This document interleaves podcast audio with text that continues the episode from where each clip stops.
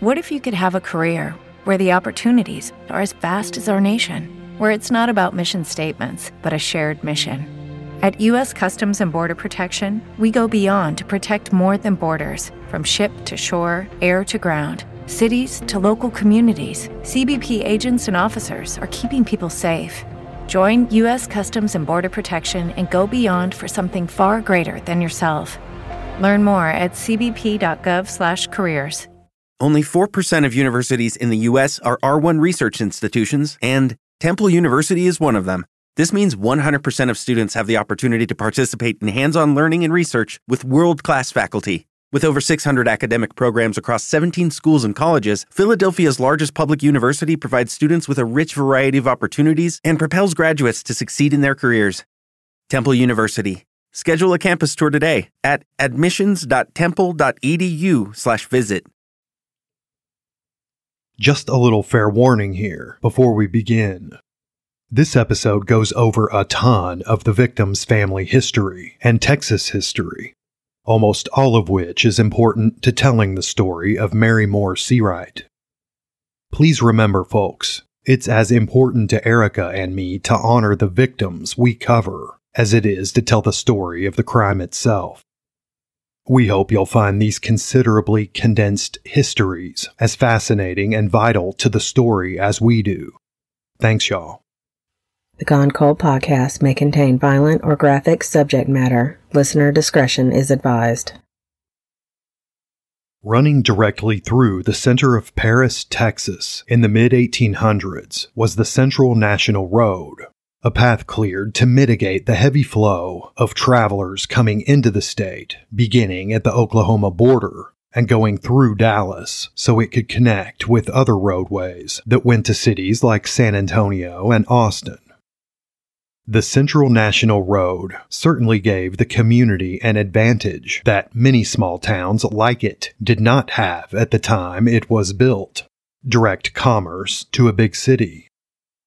But it was the Texas and Pacific Railway's construction in Paris that is responsible for transforming it from a small, quiet farming and ranching community into a modest but bustling city. When the railroad was completed there in 1876, the new potential for selling and trading goods seemed endless. If you are the superstitious type, however, you might also consider the railroad coming to Paris, Texas, a curse. After the construction of the Texas and Pacific, folks came to Paris in droves, seeking opportunity. At about 1 o'clock in the afternoon of August 31st, 1877, only a year after the railway's completion, one such person, a considerably drunk fellow, reported to be named only Taylor, stood inside the city saloon located just off the public square and poured oil on the floor. As he ignited the black puddle, Taylor was heard remarking that he was going to burn the damn town up. The wooden watering hole went up in flames fast, and the blaze quickly spread to the surrounding buildings.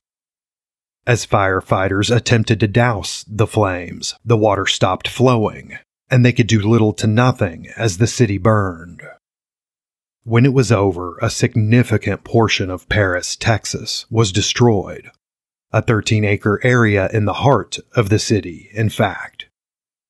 The post office, a telegraph office, three hotels, the saloon, of course, and many of the residents' homes, among several other structures, were reduced to ash and soot. The damage is estimated by some to have been what is the equivalent of almost $3 billion in 2022 money. It's unclear how many lives were lost, but it was at least one.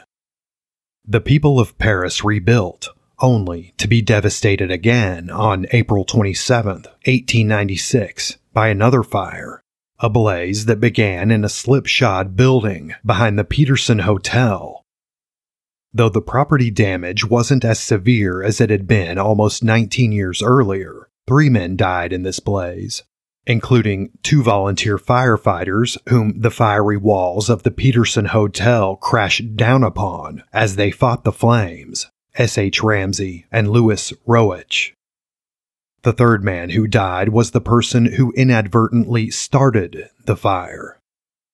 Deputy U.S. Marshal John Salmon had knocked over his lantern while sleeping off the three saloons worth of booze he'd partaken in the evening before. Again, Paris, Texas was rebuilt. The city actually enjoyed a significant growth spurt after the turn of the 20th century. But alas, the curse returned. At about 5 p.m. on March 21, 1916, a fire again broke out in the city.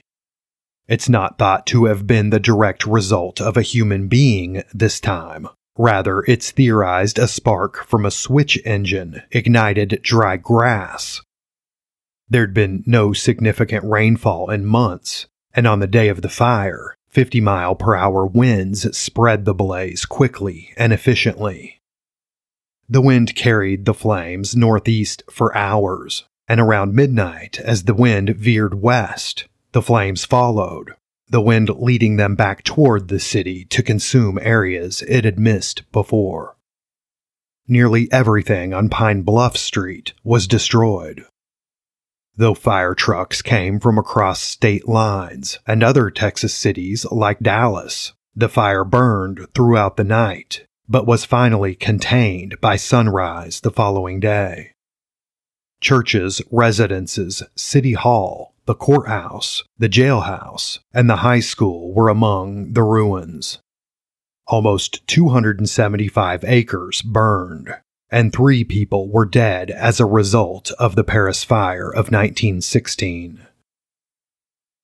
Other great tragedies befell Paris throughout the years, from tornadoes and other fires to racial violence, lynchings that continued for decades in the city and Lamar County. In 1996, too, the brutal murder of an elderly woman from a prominent and long standing Paris, Texas family shook the city's residents and left police baffled.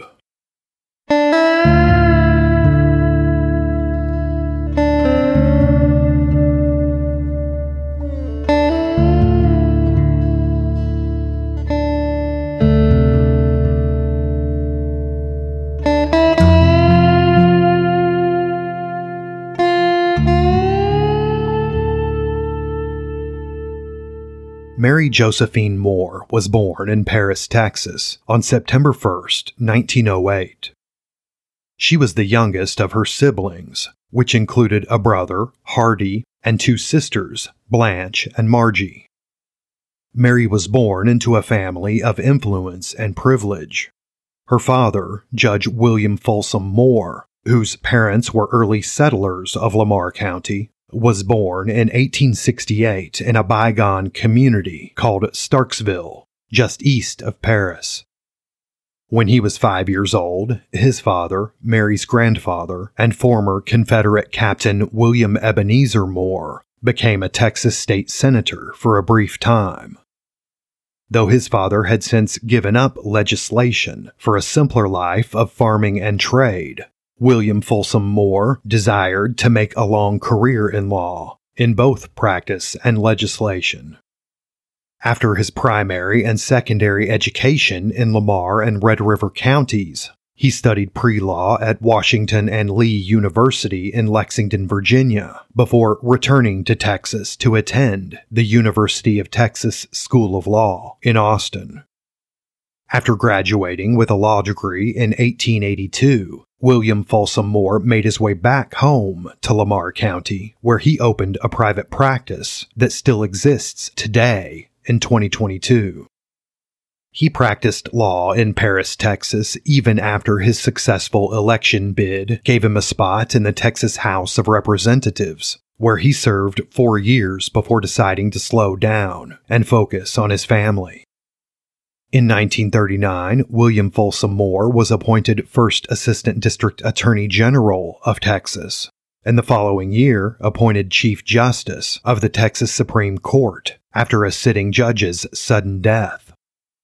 He did not seek re election and instead returned to his practice in Paris while serving the city in various civic positions.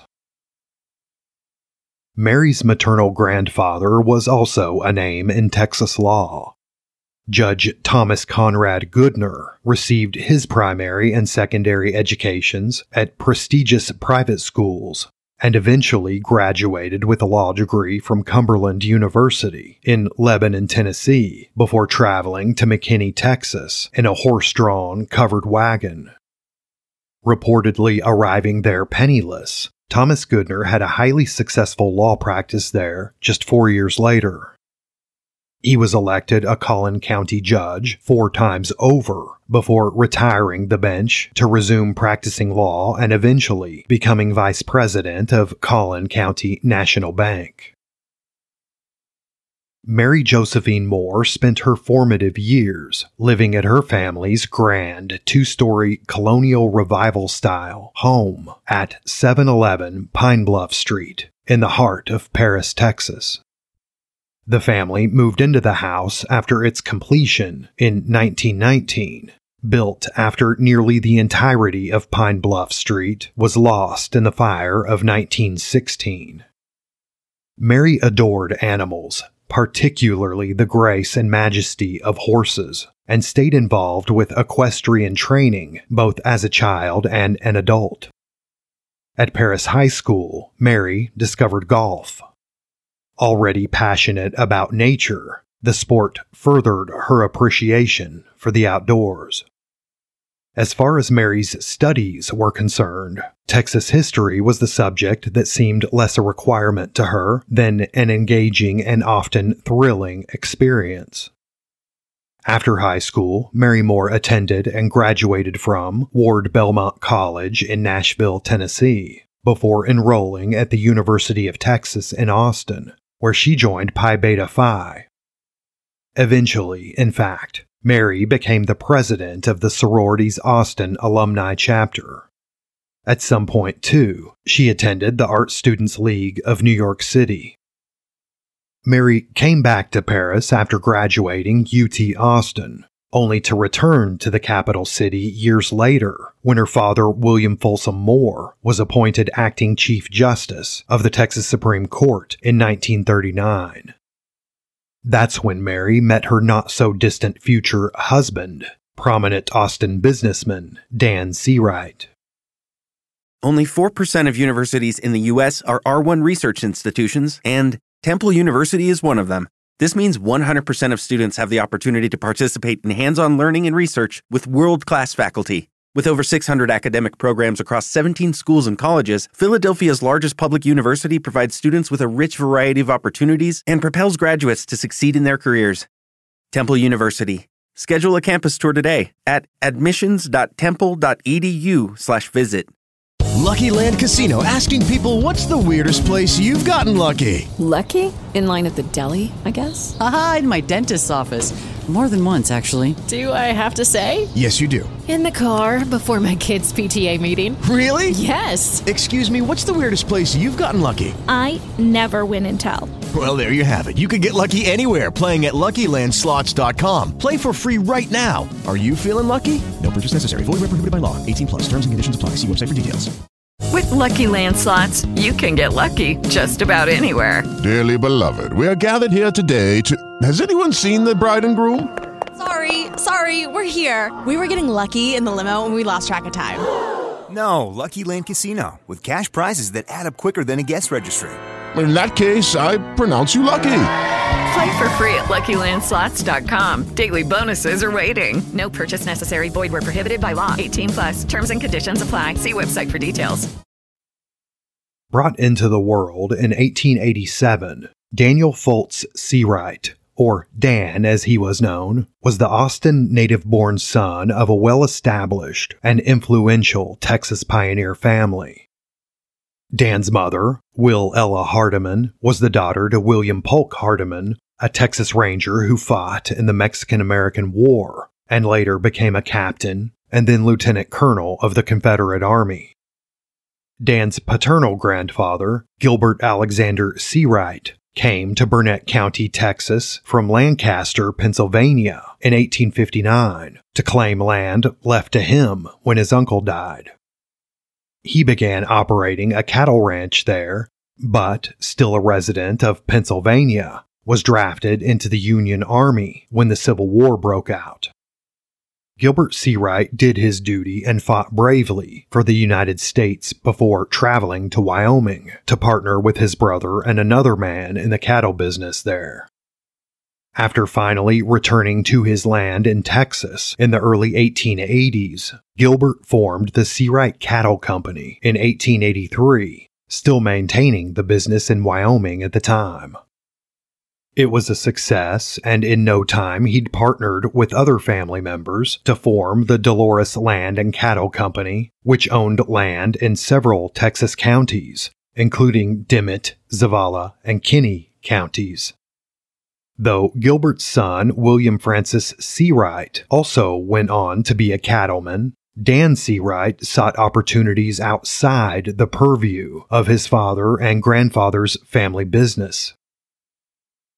On June 21, 1904, a little more than four years before Mary Josephine Moore was born, her future husband made what would prove to be the second best decision of his life.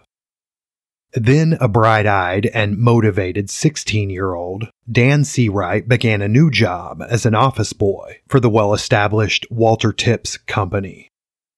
The business began on Congress Avenue in the state's capital in 1857 as a general store, selling ironware like pots and pans, leather goods like pistol holders and belts, ammunition, and nuts and bolts, among hundreds of other products. Originally owned by Prussian immigrant Edward Tips, his brother Walter and two other men bought the store after his death in 1872. Walter had emigrated to what is now known as Port Lavaca, Texas, from what was then known as Prussia, and he'd seen many goods not available in Austin being loaded off ships onto docks, giving him an idea on how to expand the business. He began transporting what were considered specialty items from port cities to the inland city by covered wagon, he was the first man to offer many goods and products to the people of Austin. By 1899, the Walter Tips Company was selling heavy farm machinery like cotton gins, gasoline motors, fire department equipment like hoses and nozzles, and even motorboats. By 1912, eight years after he started at the hardware wholesaler, Dan Searight was offered a job as a salesman for 25 years, Dan hardly noticed the scenery going by as he traveled the country selling goods to retailers. Though his hard work was rewarded while on the road when he was elected to the Walter Tips Company Board of Directors in 1927.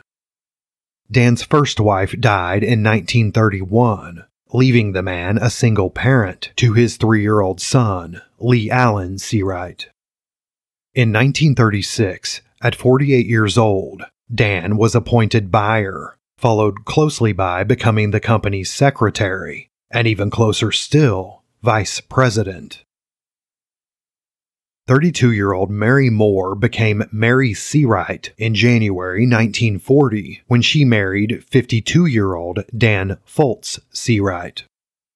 Mary was known to many as something of an eccentric, independent, and certainly not a follower.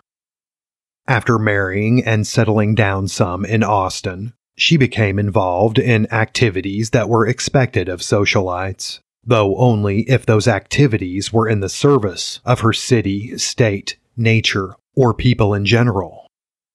Mary and Dan founded the Audubon Society's Austin chapter, an environmental organization that protects and preserves birds and bird habitats. Her involvement in the Audubon Society, Mary would later say, was the thing she enjoyed above all else.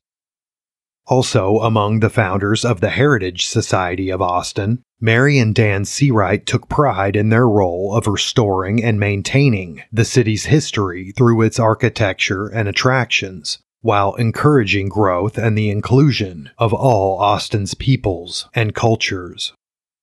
In 1944, they bought a large ranch on Slaughter Creek in what was a rural area south of Austin at the time and for decades after. Descendants of Christopher Columbus Slaughter, the cattle king of Texas, sold the Searights the property. Slaughter once owned more than 1 million acres in West Texas, where his tens of thousands of cattle grazed. Dan and Mary Searight renamed their ranch Indian Grass Farm, where they established a home and began raising Black Angus cattle, the first folks in the area to do so.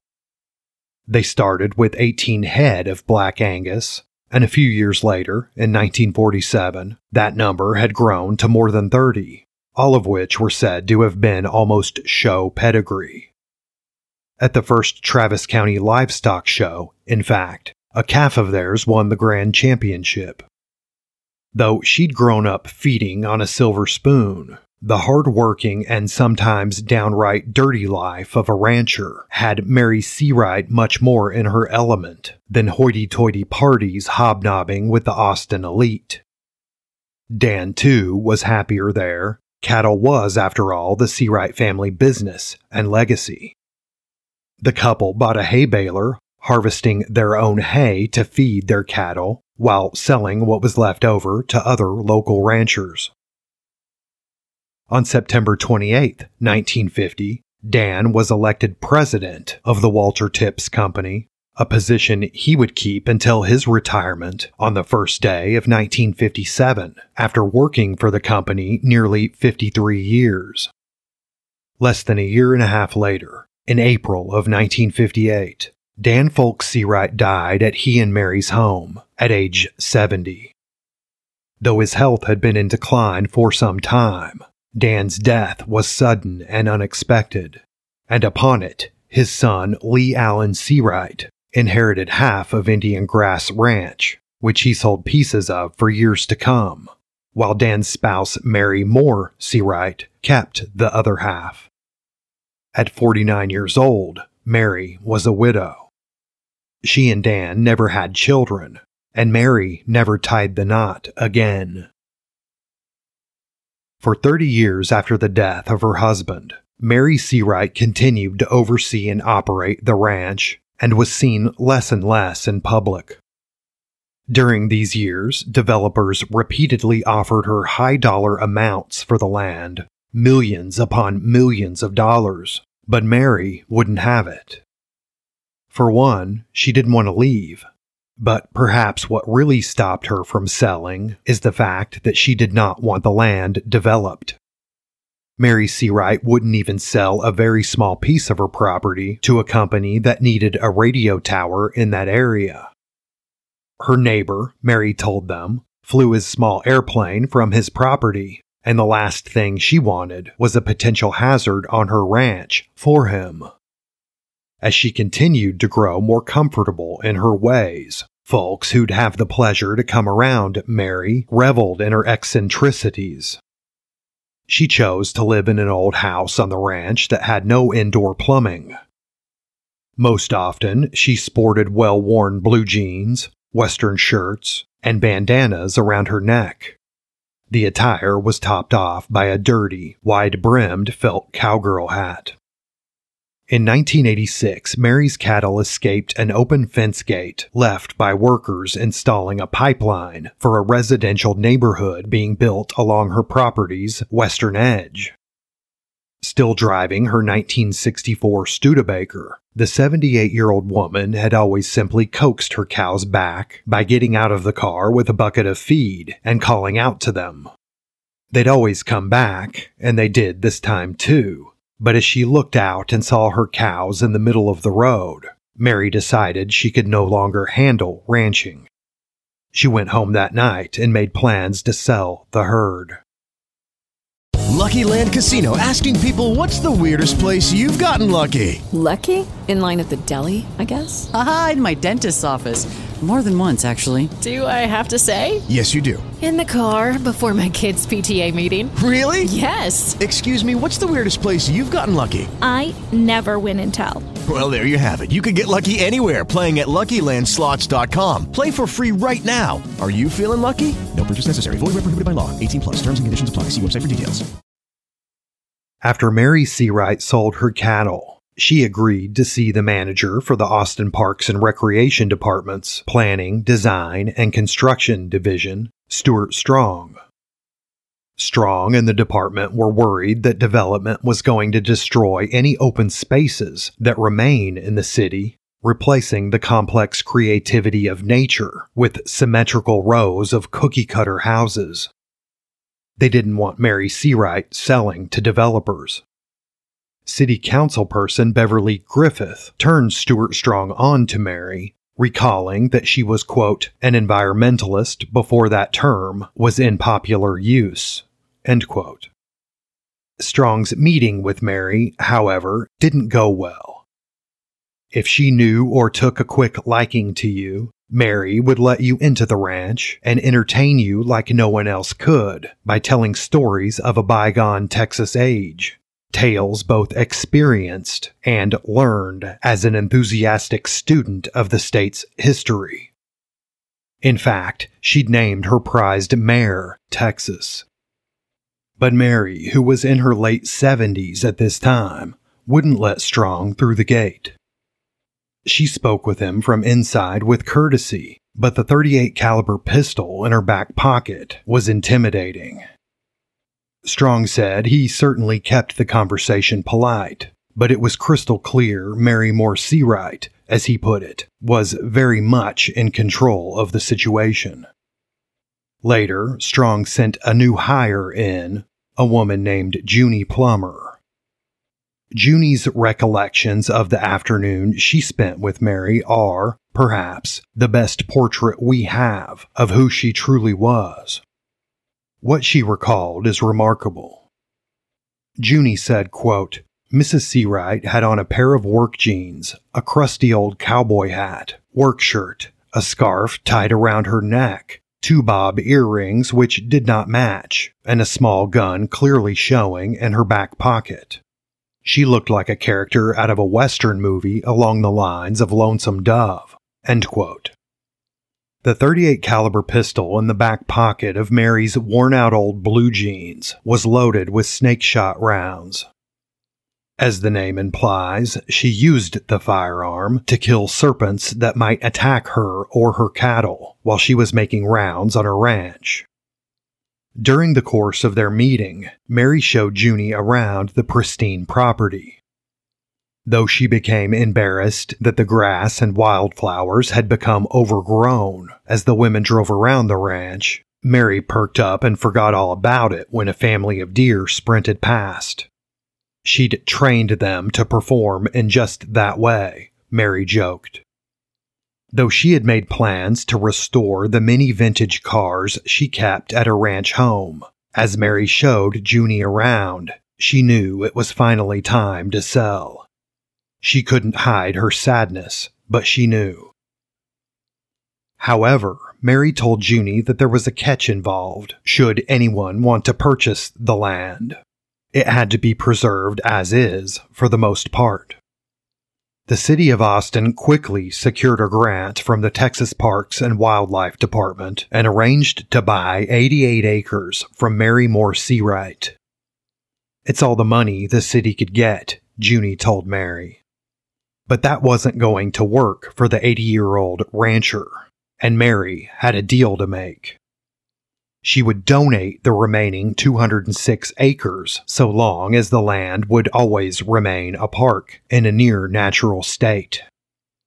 I'm never unhappy out here, and I'm very happy that you all are going to take it over, Mary said, adding, I want you all to have it and enjoy it. You all, meaning the residents of Austin.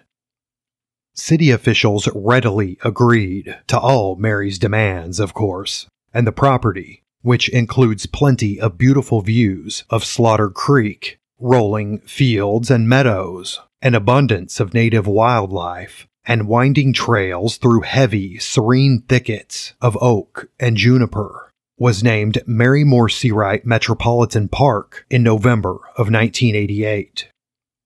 After gifting the city with their most spectacular park, Mary headed back to her hometown. At the end of 1988, Mary Searight arranged for her 1964 Studebaker, her 48 Ford pickup, and her six beloved dogs to be moved with her to Paris. She'd been away from the modest Texas city for more than 48 years. Mary moved back in with her older sister Margie at 711 Pine Bluff Street, a home that had been in the family since it was built in 1919 when she was 11 years old. Mary was now 80 years old. Margie, like her little sister, had been widowed decades before, in 1933, and never remarried. In Paris, her big brother Hardy Moore still looked after the family's law practice, which their father William Folsom Moore had begun in 1893. She was saddened by giving up her ranch, but happy to be home. Though Mary spent most of the daylight hours outside her childhood home at first, watching her dogs and cats play and rest, she mostly kept to herself. Mary, perhaps feeling nostalgic for her younger years, was buying up houses on Pine Bluff Street. By all accounts, the woman was at peace spending her golden years back alongside her sister. But on July 8, 1993, Margie Lou Moore Hubbard died at age 90, leaving her little sister, now 84 years old, to live alone in the family home. We spoke with Cherie Bell, then a reporter for the city's newspaper, the Paris News, who remembered the elderly woman tending to her flowers and plants while wearing magnificent flowing gowns, accessorized with a fancy hat and a lacy scarf around her neck. She was like from a different century, Cherie commented in a 1996 newspaper article. Cherie rented a house on Pine Bluff owned by Mary Moore Searight, whose affairs were being handled by city manager Mike Malone at the request of her brother. He handled much of Mary's affairs and ran errands for her, including bringing Mary two meals a day. Malone thought the world of the eccentric woman. He called her colorful and charming. Cherie said that Mary was frail at this point, and it's reported she began staying indoors most of the time. Though she likely needed help either by hiring a live in caretaker or moving to a retirement community, Mary was fiercely independent and refused any such thing. Although she was certainly cantankerous if necessary, Cherie said, Mary had a big heart and was a giving woman. Characteristics that, she added, might have been her downfall. On the evening of Sunday, August 18, 1996, Mary Moore Searight's unofficial caretaker, Mike Malone, arrived at 711 Pine Bluff Street with dinner for the 87 year old woman. Mary wasn't answering the door, and Malone entered the home. He was horrified to find Mary unconscious, bloodied, and hardly breathing. Mike Malone quickly called 911. Police and paramedics arrived at the scene not long after, and a helicopter touched down to fly Mary to Dallas, likely to Parkland's trauma unit. Mary succumbed to her injuries three days later, on August 21, 1996. Later, at autopsy, the Dallas County Medical Examiner determined that 87 year old Mary Moore Searight died of multiple blunt force injuries to her head. She'd also been sexually assaulted. Next time on Gone Cold, Texas True Crime the investigation into the slaying of Mary Searight and a double murder. If you have any information about the murder of Mary Moore Searight, please call the Paris, Texas Police at 903 784 6688. Our dear friend Arlene needs your help finding answers in the 1996 murder of her uncle and best friend, Leon Laureles, in Brown County, Texas, just outside Brownwood. She's been stonewalled in every attempt to get answers, so if you are able, please donate to her GoFundMe, which we'll link to in the show notes. Arlene desperately needs an attorney and private investigator. Soon there will be a raffle announced where you can win a ton of merch from several participating podcasts for donating to the Leon Laureles GoFundMe. Keep an eye out for that on our or the Fall Lines social media accounts. It's been brought to my attention that the last few episodes I've said Brownville instead of Brownwood when referencing Leon's GoFundMe. Sorry about that. If you haven't already, look for Gone Cold on Instagram, Facebook, and Twitter by searching Gone Cold and looking for the Texas logo. If you'd like to support the show and get the episodes ad free, go to patreon.com forward slash Gone Cold Podcast. Thanks to all of you who support us there. It's a huge deal to us. If you are not in a position to help Gone Cold financially, but would like to in some other way, well, I've got just the thing. Leaving us a five star rating and written review on iTunes, particularly, helps Gone Cold's visibility. The more folks who find us and listen, the greater the chance someone with information about a case hears the show and comes forward with what they know. Every little bit helps, and we appreciate y'all's support immensely, however you choose to give it. Thanks for listening, y'all. Lucky Land Casino asking people what's the weirdest place you've gotten lucky? Lucky? In line at the deli, I guess? Aha, in my dentist's office. More than once, actually. Do I have to say? Yes, you do. In the car before my kids' PTA meeting. Really? Yes. Excuse me, what's the weirdest place you've gotten lucky? I never win and tell. Well, there you have it. You can get lucky anywhere playing at LuckyLandSlots.com. Play for free right now. Are you feeling lucky? No purchase necessary. Void where prohibited by law. 18 plus. Terms and conditions apply. See website for details.